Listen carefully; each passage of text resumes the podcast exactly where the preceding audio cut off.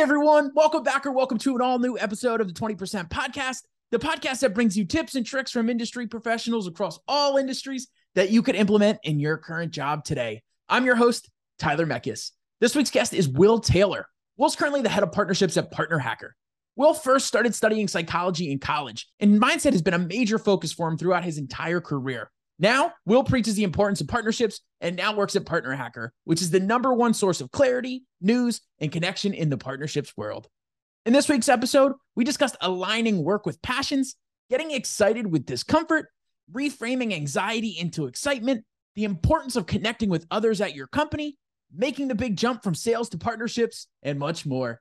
Please enjoy this week's episode with Will Taylor. Will, welcome to the show. Hey, thanks for having me. I'm so excited to dive in. This is uh, going to be amazing. Well, you know, we've been back and forth a couple times. We've obviously we actually worked at the same company at Vidyard for a little while, and we didn't know each other then. But as I believe, like the universe always brings people into your life and into your community and your network when you need them to. And I feel like between all of the, the mutual connections that we have already, being in a lot of the same social channels and the same groups, I'm so excited to chat with you. Now, one of the big things we're going to be talking about today is partnerships. Specifically, you know, my next role is going to be around building out uh, a GTM and sales motion for an, an early stage startup, right? So I want to learn partnerships. But before that, before we even talk about the early use for you as well, you just mentioned when we were warming up here that the work that you're doing right now is completely aligned with what your life mission is.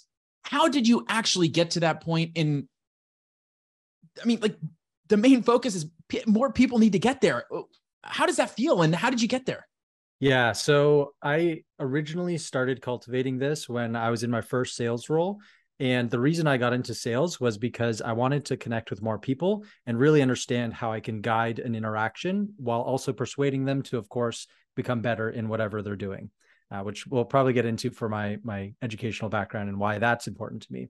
But I cultivated this sense of duty where when I woke up every day and I'm going to my nine to five, you know, it can be pretty exhausting to to do work and whatnot, and you can dislike your job and whatnot. But for me, it was the opposite. I was like, I have to do this. This is my purpose. This is my mission. I need to be able to learn these mechanisms so that I can have the impact on the world that I want to have.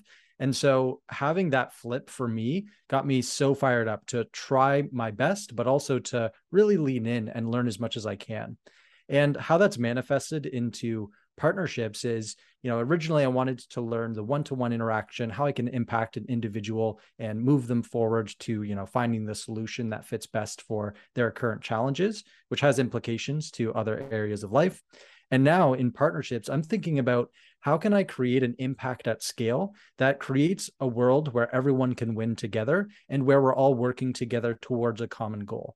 I think that has massive implications to society, community, even your, you know, romantic relationships and your personal relationships. Having that mentality for me when I get to wake up every day and really lean into learning those skills, it is so empowering for me to do the things that I want to do while also, of course, getting paid because that is necessary for survival and whatnot. So aligning that passion with the work that I'm doing it uh, it definitely was a conscious effort. I thought about what are the skills that I'm learning that are transferable and how can they actually benefit me in the future it's not just me doing the job just so I can go home and you know cash that paycheck. It's me learning those things so that when I go to the next thing in life or you know I leave work and I get into a one-on-one interaction, how can I use those skills to become a better version of myself? And so uh, that has manifested across my career since I started.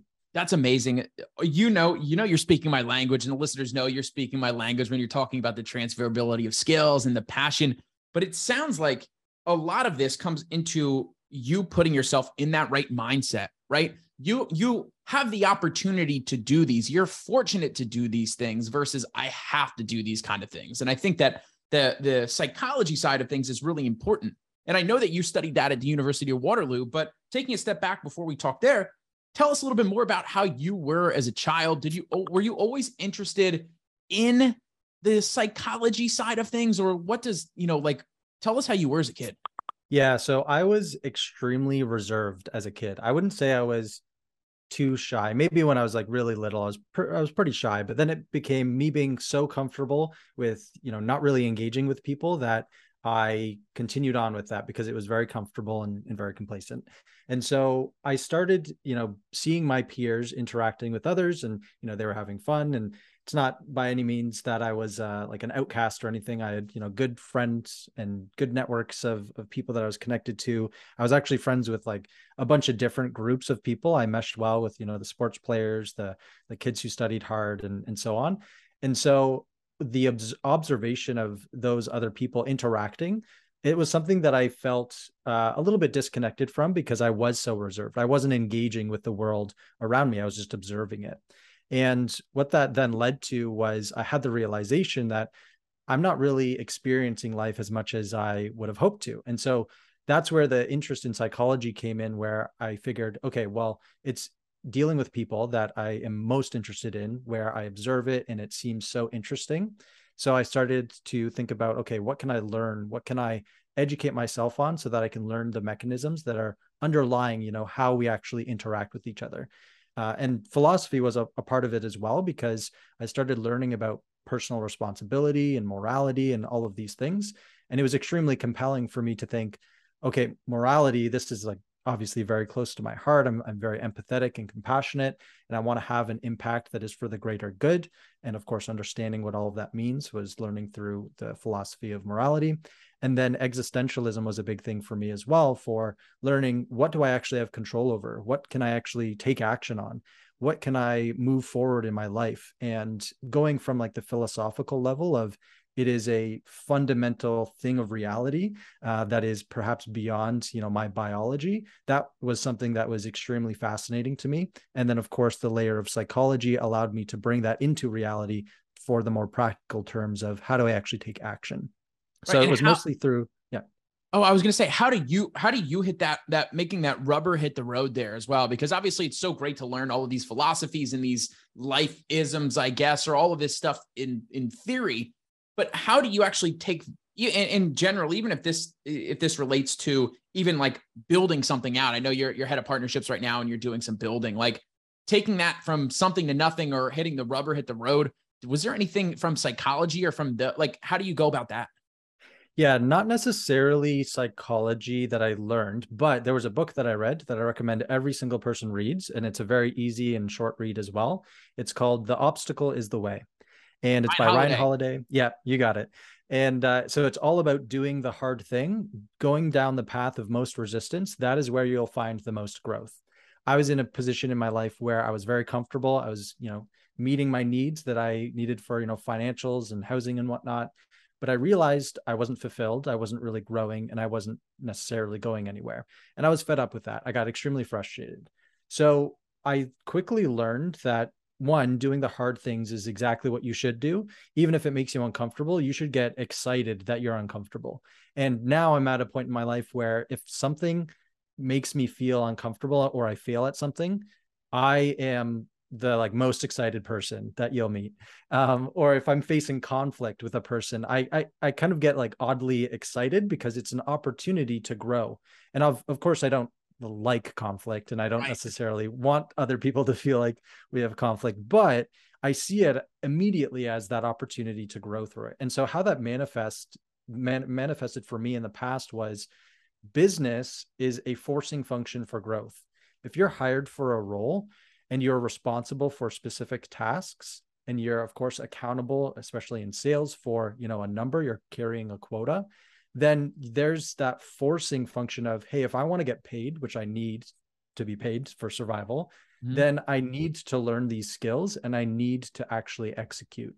And so that paired with my desire to learn the actual interactions that was a huge motivation where it's it's almost like I could make no excuse to show up and try my best because one I personally wanted to and two there was this environment that allowed me to do this in a way that was structured and it wasn't too ambiguous because what I find is when people think about oh I want to learn this new skill and maybe it's you know talking to people I've never met before if you think about that in your real life it's like where do I actually go to do that you know I could go to a bar. That's kind of, you know, probably not the best environment to have the conversations you probably want to have. you know, you could talk to random people in like the service industry if you're, you know, grabbing a coffee, but those are typically short lived because they have mm-hmm. to, you know, keep everything moving. And so when you think about where can I develop these other skills, for me, I feel like I got lucky where I've been I'm in a city where there's a lot of tech companies. And so they kind of one of them took a chance on me for becoming the first BDR at the company. And I learned there that I was like oh okay so this is 8 hours of me practicing the very thing that I want to practice and I'm getting paid to do it. Oh this is amazing. And so it was kind of like that discomfort plus business having that forcing function that really led me to understanding that um, to manifest those skills, you need to be in the world of that thing and you have to have these forcing functions. You need to be in the environment all the time where it's like constant focus on that one thing. And then you're going to master it over time. Yeah, and focus is one of those things that's really tough, especially with all those pings and dings and everything else. And I know that there's a couple Slack notifications that just went off before when we were reading, so or when you were talking, so kind of timely. But to the point being is like it's so important to focus on what you need to be doing but I think it's really crucial and essential that you have taken that, what I need to do, and paired it with that why I need to do it. And I'm a huge why guy. Um, besides, uh, you know, obviously the stoic mentality that you were mentioning with Ryan Holiday, obviously with the daily stoic and all of that, the Marcus Aurelius and all that stuff that he does more on that psychology side. Um, really interesting. And I think that that's a great mentality to, um, to have. And I loved that book as well. But when we talk about, you know, you also mentioned like the existential stuff and, and really trying to be able to control the controllables. But I think it's great to be uncomfortable, but how do you tie that mixture of this is uncomfortable versus this is making me really anxious? Like, where's that line for you and how do you overcome that? Yeah, so I think a really good practice that people can have is becoming aware of those feelings. So uh, I'm benefited in the sense that I studied a lot of this stuff, so I know you know what the physiological response of becoming anxious is. So your heart rate increases, maybe you start sweating a bit more, maybe your breathing is a bit more shallow. Um, noticing those things will bring that awareness to okay, so I am feeling this. What are the basic practices that I can do to moderate that? And I would say one of the best things you can do is control your breathing.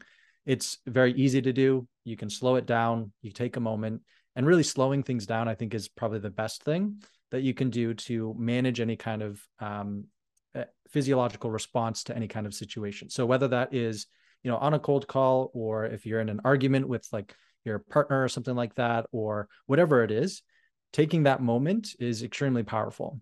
Now, the second thing is kind of reframing the feelings. So, an example of that is if you're about to go on stage, which I've only ever done once, and I'm it was uh, in the past month or two, and it was a really cool experience because I got to practice all these things that we're talking about right now. I felt nervous and I felt a little bit of what would be anxiety, but the way I framed it in my head was, well, this is actually really similar to excitement. When you're excited, you know you want to talk very fast you want to um, you know get your message out there. You're probably you know very energized so you, you might be shaking a little bit and your heart rate's probably up a bit. And so the physiological response of different emotions can manifest in similar ways. And so if you reframe it in your mind of okay yeah i'm getting this response but maybe i'm just really excited because i'm passionate about this. And sure it's like very exciting. I'm going to be up on stage for the first time. Uh, sure, I'm a little bit nervous, but it's mostly excitement because I've practiced this. I, have practiced this. I've, you know, gone over my notes. I have been really passionate about this for years, and you know, I've uh, always wanted to talk about this. Those reframings can really help with managing that, and then that paired with the actual physical uh, practices like slowing your breathing and whatnot, that is very impactful as well. Uh, and then the last thing I'll mention on that is um, I forget her name, but she talks about how you can manage these emotions uh, while you're going through the situations and things like power poses. So standing up straight, it'll not only help your breathing, but it'll make you feel more confident, smiling more. That actually has a physiological response in your brain that'll reduce the anxiety. So actually taking those practices um, will help out. And so if you are experiencing these things, then like I said, base most basic thing you can do, take pause, take a deep breath or two, and then get back to it, um, you'll get used to the uncomfortable feeling as you do it more and more as well. Yeah, that's so exciting, and it's um, it's it's really interesting too that you took that same experience as as I start to embark onto this new venture of, of my own as well. It's the I've always wanted to do this thing, or I've been built for this, or tying everything back. I think to your your point is I've done this stuff before.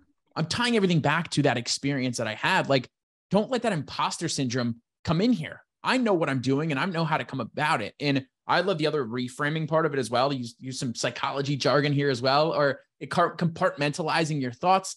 Um, I am a big. Do you? I'm assuming. Do, are, do you meditate do you have any kind of meditative I, practices? I do meditative practices. I don't do the traditional sit there and, and, think of nothing. I'll go on a walk and not really have a podcast in. I'll just kind of be walking around. Or honestly, the gym is even meditative for me, where I'm just like so in my body and not really thinking about anything else.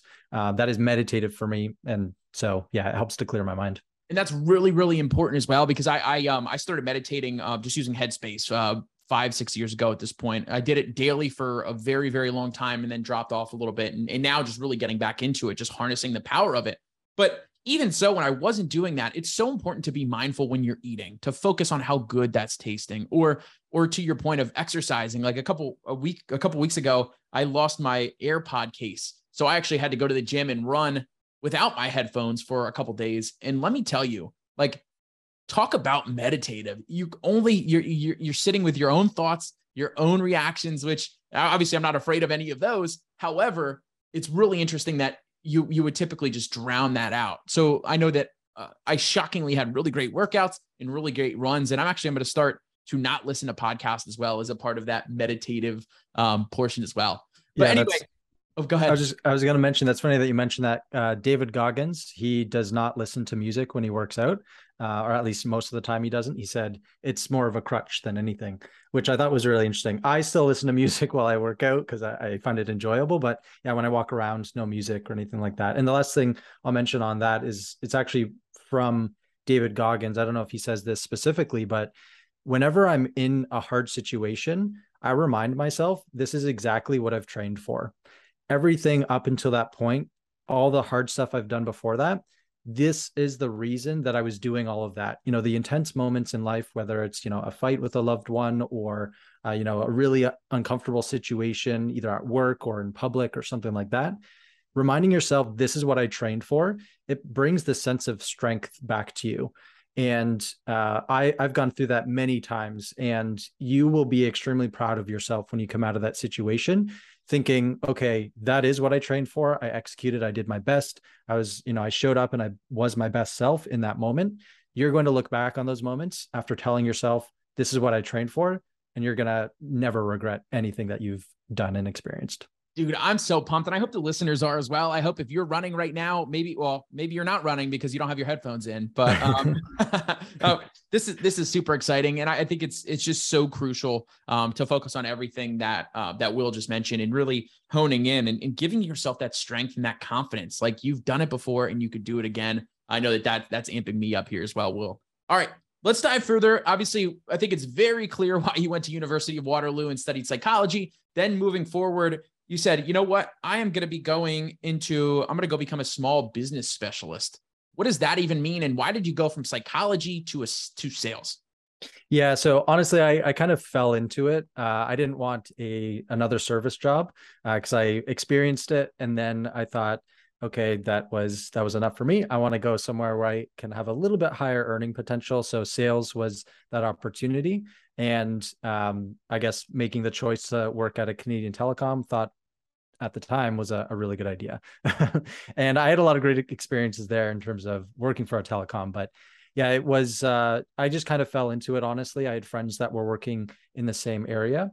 And then I got introduced to it, and the higher earning potential was appealing to me. And yeah, that specific role was a bit more specialized in focusing on helping businesses. So that was my first step into the more businessy world because my family, my background has not been business focused whatsoever. It's all like trades and whatnot. So it's not like I was around it or really understood any of it. And so that exposure was uh, a really good first step. And talk about just really quick what what did uh, I know you mentioned your family's in the trades, mine is as well. What what did they what did they do, and ultimately how did that help you in your professional career as well? So my dad was an electrician um, at the same company. It was a brewery in London, Ontario, for 27 years or so. And then uh, he actually had a, an early retirement as well at about 55 or so. And my mom, she was a travel agent and then also worked at a call center for life insurance.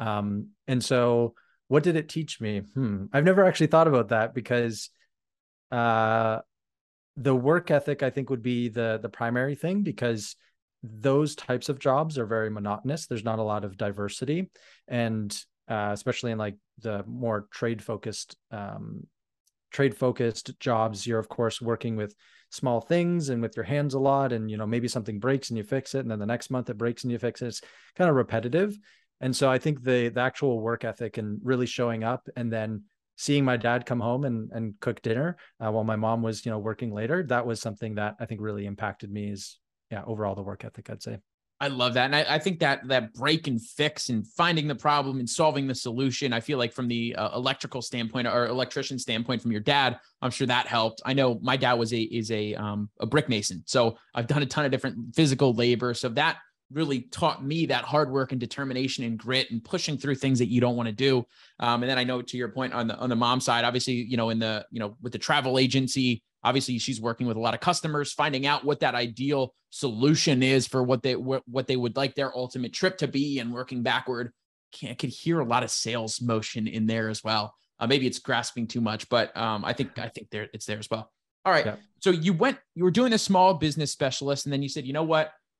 Bonfires coming in here and they're going to make me their first bdr talk about what it's like to become the first of something at a company yeah, so I was still pretty reserved at this time as well. And so being the first BDR at a company, and so I guess a good preface is Bonfire is a procurement software for government organizations. And if you don't know what procurement is, most people don't, or if they do, they probably don't like procurement because it's a barrier to buying things. Um, but it's it's very important. It's the strategic buying of goods and services. And so not only did I have to learn that, but I also had to learn what the heck is a BDR. And so you asked me what it's like. What it's like is at least for the first two weeks, for me, it was maybe about four weeks. It is stress sweating in a call room, trying to get your dials out and uh, sitting with that uncomfortable feeling of, oh, yeah, I got to talk to these people who are established in their career and I'm breaking up their day by giving them a call and trying to, of course, pitch a solution. But you of course get used to that and you get better at it and you change your perception of these people actually need my support. And so when you can reframe it you get more comfortable with it it starts to become a really good opportunity to learn about yourself. But then also in my situation because i was the first i got to build out the processes. I got to build out you know where are we actually going to focus our efforts in terms of business development? And so a small recommendation here is if you ever have the opportunity to join a smaller company then I would say go for it because there's a lot of room for growth and learning, especially because that company is going to be growing as you're going through the role and the, the responsibilities and your own growth as well. It provides a lot of growth opportunities. Even if you're already at a more established company, there's a really valuable lesson that I learned. And it's this it'll help you whether you're selling or whether you're in a position at a company that is growing. No business knows exactly what to do all the time even if they have a thousand employees, 10,000 employees, things change. The buying market changes, the you know landscape of technology changes. And so you always have a message of value and a solution that you can bring to these businesses. Again whether you're selling something to them or if you're again in the role and your business themselves are growing they don't know everything. So you should build things. And that's going to be extremely impactful your impactful on your career. And that's what I've taken with me to every single role that I've had. I focus on what can this business that I work for improve at and how can I help that? Regardless of if it's in my roles or responsibilities, if I want to do it, then I'm going to do it because I know I'm going to learn a lot. And that's going to be another feather in my cap that I can say, hey, I did this. So this is why I'm great. I love that. And I love the fact that the most successful people that I know, including yourself, jump out of whatever just that role is. So many people just stay in that little cookie cutter of, hey, that's not my job. That's not my responsibility. That's not the case because it's your job. Like you're the you're the owner of yourself and of your experience. It's not your boss. It's not their boss. It's not even your parents when you're an adult, right? It's you. It's your responsibility to go out and be the best person that you can and get better, get 1% better every day or, or whatever, 10% better, whatever it is. You need to focus on that. And taking that same experience of, hey, no matter what I do, to your point earlier as well, tying it back, no matter what you're doing, if you're in a great situation, take what that is, learn that experience and run with it and replicate that for the future. But if it's something that's bad, you better sit in that and understand why it's bad and learn from it and say, hey, I was in this really terrible situation. However, what's happening here, I will make sure that I, if I'm ever in this situation again, I am not going to handle it this way, or I'm going to make sure that I, I, don't make somebody else feel this way because I know how terrible that was. Before we move into the rest of your career, any other thoughts on that? Um, I would say, regardless of your role, if you're either just starting your career or honestly, you know, far into your career, one of the most powerful things that you can do outside of the thing that I mentioned of building is connect with other individuals in your organization. Again, this is the whole idea of don't just show up and do your job and go home. Obviously, there will be days be days that you you want to do that, but create connections, create relationships with these people. And here's why.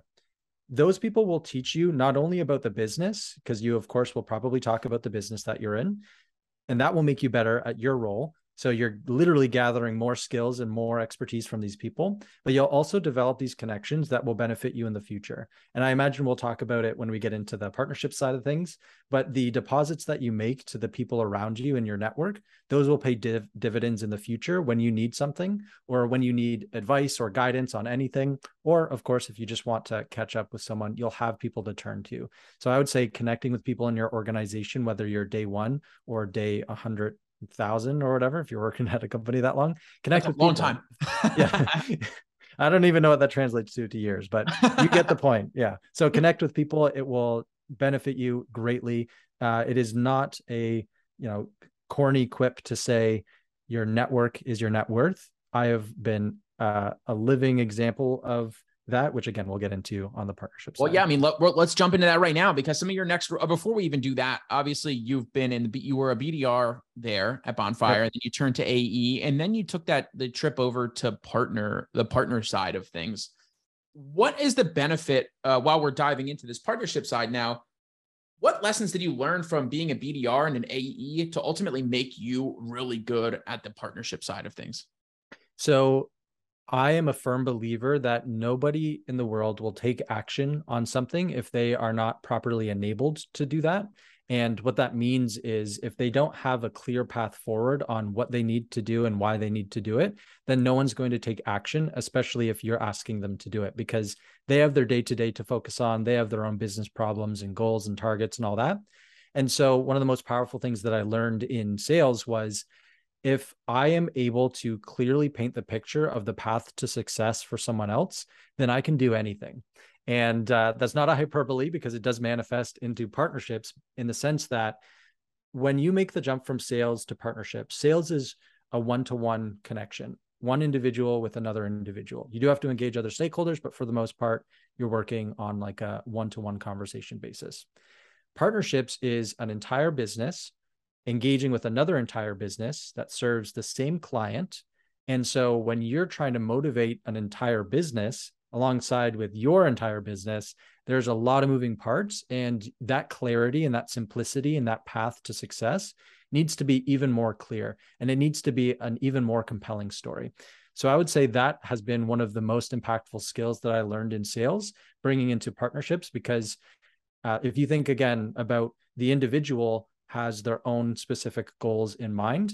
A whole business has goals in mind and there's a lot more in terms of resources and needs to achieve those. And so if you're trying to say hey we should do this partnerships thing and it's not clear how it's going to benefit their business they're not going to take action. And that goes back to what i started this with where if people aren't enabled or you know given the path to success as clearly and simply as possible then they're not going to prioritize it because they know what works because they do their day to day and you're not part of that day to day Right. And if it's not simple, then and there has to be some type of lift. Status quo is easy. And we're not we're not gonna um try to divert away from that, especially if it is, is easy. Now, I love the fact that you're mentioning all about the it sounds like partnerships is it takes two people to or I'm sorry, yeah, two people or two groups to be a partner, and it needs to be mutually beneficial for others. I think that too many sales reps specifically. I, mean, I think it's great that you took your sales skills and using it for good now in the partnerships world. But I feel like there's way too many sales reps who just specifically focus on what is it in this for me? How is this going to help me? But ultimately, even when I was selling in my first job, I was using a lot of channel partnerships and relationships and account mapping and doing all of this stuff to where it was a lot of the partner type sales to begin with. So I completely understand and the importance of that. Now, talking about a little bit more, you mentioned about your network is your net worth, um, or, or I guess not saying that phrase because that's cheesy, but um, talking about you're making all of these deposits. Um, with, when, with the posts that you're posting on LinkedIn, when you're walking around SaaStr interviewing people and giving them that content, all of these things, they're all making deposits so that later on you, you could you could withdraw that. And now that's kind of where I'm at right now in in my career moving forward is I've been laying the groundwork with this podcast for the past two years in building relationships and personal brand. And now I'm at the point where I'm starting to to go out and you know become a, a head of sales in GTM. So now I'm going back and I'm talking to a lot of those people. I didn't have asks from them previously, but now it's coming back and saying, "Hey, by the way, I, I typically and not even I don't even, I don't even say this, but I haven't really had that many asks to you, but uh, I do have this ask now of how would you do this if you were in my position? And it's amazing to feel that sense of community and that camaraderie and just that like ton of people coming in and, and really trying to make you feel better about what you're doing and help you. Now, is that the essence of, of partnerships as well? Like just having those similar people and even outside of helping each other mutually from a, a, a revenue standpoint, like partnerships are really good to help from a psychological and like a hey, other people are going through this same thing as well. How how has partnerships been a helped your psychology as well? Yeah, so big question, but I have uh, I definitely have an answer, and I'll zoom out for a second on if we look at the way that buyers have changed their behavior within engaging with companies.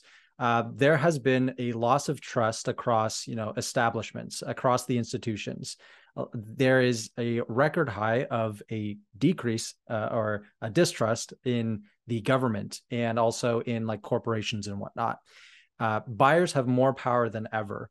And that is what we need to focus on when it comes to the relationships that we build. Because if you approach someone and you're immediately going for an ask, they're going to smell it right away that they're either, you know, you're either trying to sell them something or you're just trying to use them as a means to an end.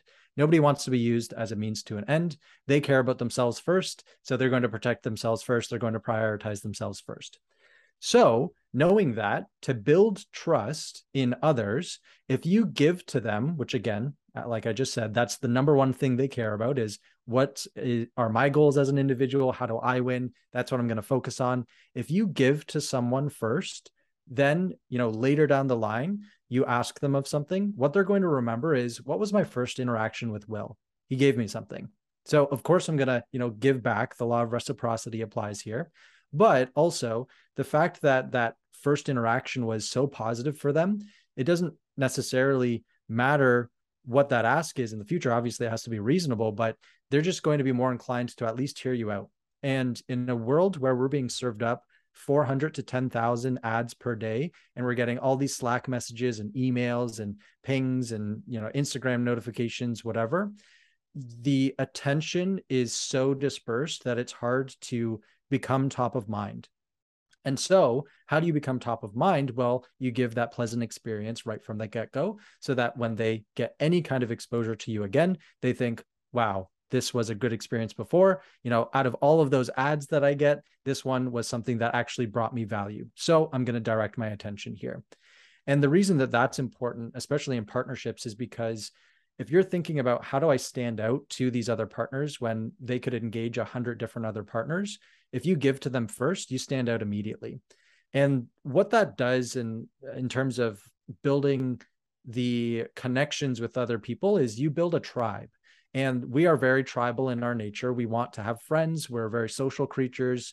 Um, if you are alone for too long like a lot of us were within covid then it starts to like bring anxieties and, and pains and a lot of uh, negative stuff of course happen from that right. and so we have this natural desire to connect with others and partnerships is the business function of that and of course giving to others is going to be a net positive in terms of how you can impact the ecosystem and the community. And so if you're constantly making deposits in, you know, your one-to-one interactions or uh, like what I do, building content that is a give every single day, or at least Monday to Friday, then you will be creating that positive impact on people and they will also um, feel like you are more top of mind because you're also showing up more often. So if you're, you know, constantly giving to people and constantly talking to people, then you stay top of mind and you're also positive in that top of mind. I love so, that. I think that's I think that yeah. that's the importance of personal brand and in building that out as well in conjunction with partnerships because what you're doing with that portion is if somebody sees that Will is putting out content every single day and he's that positive impression, when Will Taylor gives you a call, you better believe that I'm answering the call and I want to help him however I can. So that I think is the cruise. That's like that's one of the important things about social media and, and personal brand that I've been trying to double down on as well, because it makes those ask as a seller or in partnerships or wherever you are as a marketer, as a human being, people want to help you because they like you and trust you. Now I know we're just wrapping up here as well. Um, do you have a couple extra minutes after the hour, or you do you have a hard stop? I'm good. Okay, going. perfect. So let's dive in a couple final questions as I mentioned before, I'm taking on this big, scary role of I'm going in one of the the, the first sales hire at, a, at, a, at a company, a software company. Would love to understand from your perspective, as I'm building out the GTM motion from the sales and marketing perspective, where do partnerships come in there and how important should that be on the priority list for me as well? Yeah, absolutely. So I'll drop some stats um, that will strongly validate this. So uh, about a year or two years ago, the VC firms were saying, yeah, you should invest in partnerships once you hit 100,000 uh, or 100 million in, in revenue. Um, now, the most recent report from Bessemer was saying that their number one prediction for the cloud ecosystem is that partnerships is table stakes from day one. You need to be investing in partnerships from the get go. If you're a company that just started, you need partnerships. And Andrew Chen wrote a book about this called The Cold Start Problem, and it focuses on the network effects. If you think about the number of companies that are alive today versus even 10 years ago, it has probably more than 10x. Uh, it's it's a, an insane amount. It's frightening.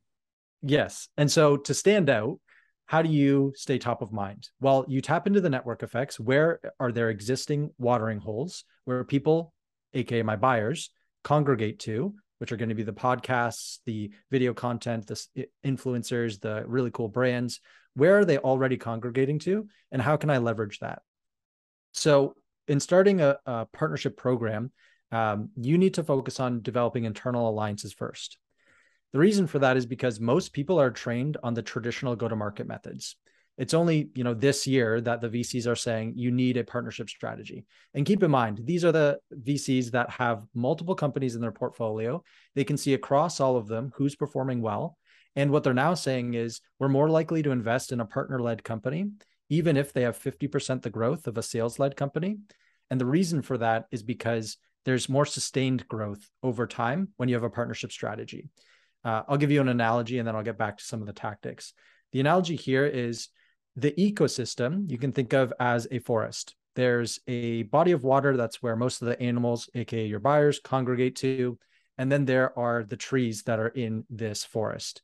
The businesses are the trees. And if you are a tree that is, you know, either closest to the watering hole or your roots grow closest to the watering hole and they entangle with all the other trees, think about when there is economic downturn. You know, a whirlwind comes through in the forest if your roots are so integrated into all these other trees, not only will you be not uprooted, but these others, these other trees, aka the companies, won't be uprooted as well because they can lean on each other. They can have the roots entangled and be more strong together. That's the exact premise of the uh, partnerships motion. And so VCs know this, and that's why they're making these predictions and why they're saying these things and advising companies you need a partnership strategy. And so most people are not trained like that. Most people are trained on, you know, spray and pray for, you know, sales and cold emails, cold calls, and th- that's still an important strategy. But developing those internal alliances is going to be extremely key to making sure that the company sees sustained revenue growth over time versus those traditional methods because it's harder than ever to break through the noise. And you break through the noise by associating with quote unquote the cool kids who are already, you know, dominating the industry uh, in that buying persona. So developing that can look like, you know, day one, you're meeting with the marketing team. Day two, you're meeting with the pro- product team. Day three, you're meeting with the success team. And from there, you're going to start growing those roots that you have internally so that when you need to ask something from them in the future, in the partnerships that you create, then you're going to be able to better call on them. So that's, I would say, my number one piece of advice because the internal politics, if it's not developed uh, over time, then it'll crumble the interaction because everyone's going to think they're competing when in reality, we all need to work together. I love that. So let's talk more tactical as well of, hey, day one, you're coming in here to a new company and or after you already met with all those groups because I am I will be the marketing function I will be the sales function and, in conjunction with a, a, just a handful of other folks but where are you hanging out are you hanging out with the the RevGenius crowd and these groups and not just just call them out specifically but like talking about dark, dark social and talking about partnerships or even giving giving some uh, i know like the sendoso strategy is give some equity to to leverage some of those relationships like how do you focus on a partner program that just doesn't fizzle out right when you start? Yeah. So the first thing is uh, just like any good company that is um, having product market fit and really knowing what their focus is, you build an ICP. Uh, you do the same with your partners. You build an ideal partner profile. And the simplest way I can describe it is start with how the client can uh, and let me backtrack. You create the different categories of the types of partners that you could work with. So maybe you could integrate with some other technologies. Maybe you could work with some agencies or consultants. Maybe there are some brand plays that you can have where you can associate with some of the cool brands. Uh, categorize them into these different buckets. And then from there, start with how does the client win in the interaction with this type of company? So, for example, if it's a technology company, the client wins because they get more success through using our platforms together. And you know you can get even more specific. Maybe our platform can give another platform more data so their reporting is better. So that's a win for the client. Great. So i got that down. What's the win for the partner? Well they can you know sell more of their software or you know they can have better retention because there's more integrations because in general as you have more integrations retention goes higher um, and so great, you know, they can get more revenue and it's better retention. Awesome. So I know how the partner wins. Now I do, how do I win? And the reason it's in this order is because if you start with how you win, then you're going to focus on, you know, oh, I get net new revenue. When in reality, it'll be longer retention, um, faster deal cycles. It'll be longer lifetime uh, value for clients, more success stories with clients, a bigger, better together story of how do we actually play in the ecosystem. So going through that process from client win to partner win to your win, uh, you can then understand what's the value proposition because I know how the people win and what can I say when I go to speak to them. Hey, there's this opportunity for us to interact together, and this is how you're going to win. So let's work on it because you know there's a mutual piece of value here. So doing that will help you bucket these different messaging pieces, and also you can start organizing the different uh, accounts and personas into these different buckets as well. So I'd say that's step number one because it informs everything else. That is so fantastic, man. We could talk for hours and hours and hours, but we have to start wrapping up here as well. Final question I like to ask every single guest on the show. If you were teaching a college 101 class based upon all of your previous life and work experience, what would you teach and why? I actually thought about this the other day, and it's something I've thought about um, time and time again. It would probably be Life 101. And what it would focus on is definitely taxes, but also get that out of the way just so that you know how to do taxes and what it all means. But then also focusing on what are the foundational things that we need in life. So for me, I believe that that is a health, healthy sleeping schedule, a healthy eating um, habit, and then also staying physically active. Those core things have been the key to my success and what I see constantly recommended by the most successful people in the world is if your sleep isn't right, if you're not eating right, and if you're not active, then you're probably not going to be performing as optimally as you should. And I am a, a, very strong believer of that because I can say, without having any business background and not really having any kind of direction in where I wanted to go or even role models that I had, I felt I, I never had a role model. Having those foundational things not only one taught me the skills of how I can manage myself, two, how I can grow myself and really challenge myself through that. But three, it also gave me some role models because I started consuming that information. I, you know, would watch YouTube videos about best ways to work out and safely and in a healthy way. You know, food, same thing, business success, uh, same thing as well, sleep. It gave me these role models that I can then look to when I have, you know, my lower points where I think, okay, well, if I'm feeling down or feeling like I'm not achieving as much as I'd like, what do I need to focus on? Well, it's the foundational things. So let me go back to that. And I can tell you a lot of those things don't cost a lot of money. Obviously, you need to buy food and whatnot. But at the end of the day, you can go for a walk for 30 minutes and that can change the entire course of your day. So I would say Life 101 would be something that I would be extremely passionate about teaching because it sets up the foundation for all other success. Yes. Oh my goodness. This is so fantastic. Well, everything you do in life is going to help you in business and everything in in business is going to help you in life. So, um more power to you, man. And I would absolutely take that class from you if if you were uh if you were teaching it. So, all right. All right, where can people learn more about you and everything else you have going on? Uh, I got a lot. Most of it's going to be on LinkedIn. Uh, follow me on LinkedIn. I post content about basically everything we talked about today. Um, I have a podcast as well. It's called Howdy Partners and uh, that actually might be good for you tyler. It's uh, focused on the tactical side of building partnerships. And then of course um, i'm over at PartnerHacker which is a media company that focuses on educating the market on how to go about partnerships. Partnerhacker.com it's completely free. We have a newsletter. We throw events and we're throwing a really cool one november 7th to the 11th called the plx summit. And it doesn't matter what role you're in you're going to want to be there Absolutely, man. Well, I know I learned a ton from today's episode. So you're doing your job really well. And I know all of the listeners did as well. So thank you so much, man. Thank you for having me. Thank you so much for listening to today's episode. And if you enjoyed the show, it would mean the absolute world if you went to Apple and rated and reviewed the show for me as well. Is this is a fantastic way to help grow the show and help to bring in fantastic guests and even more listeners to our tribe. So stay tuned for next episode and have a fantastic rest of your day.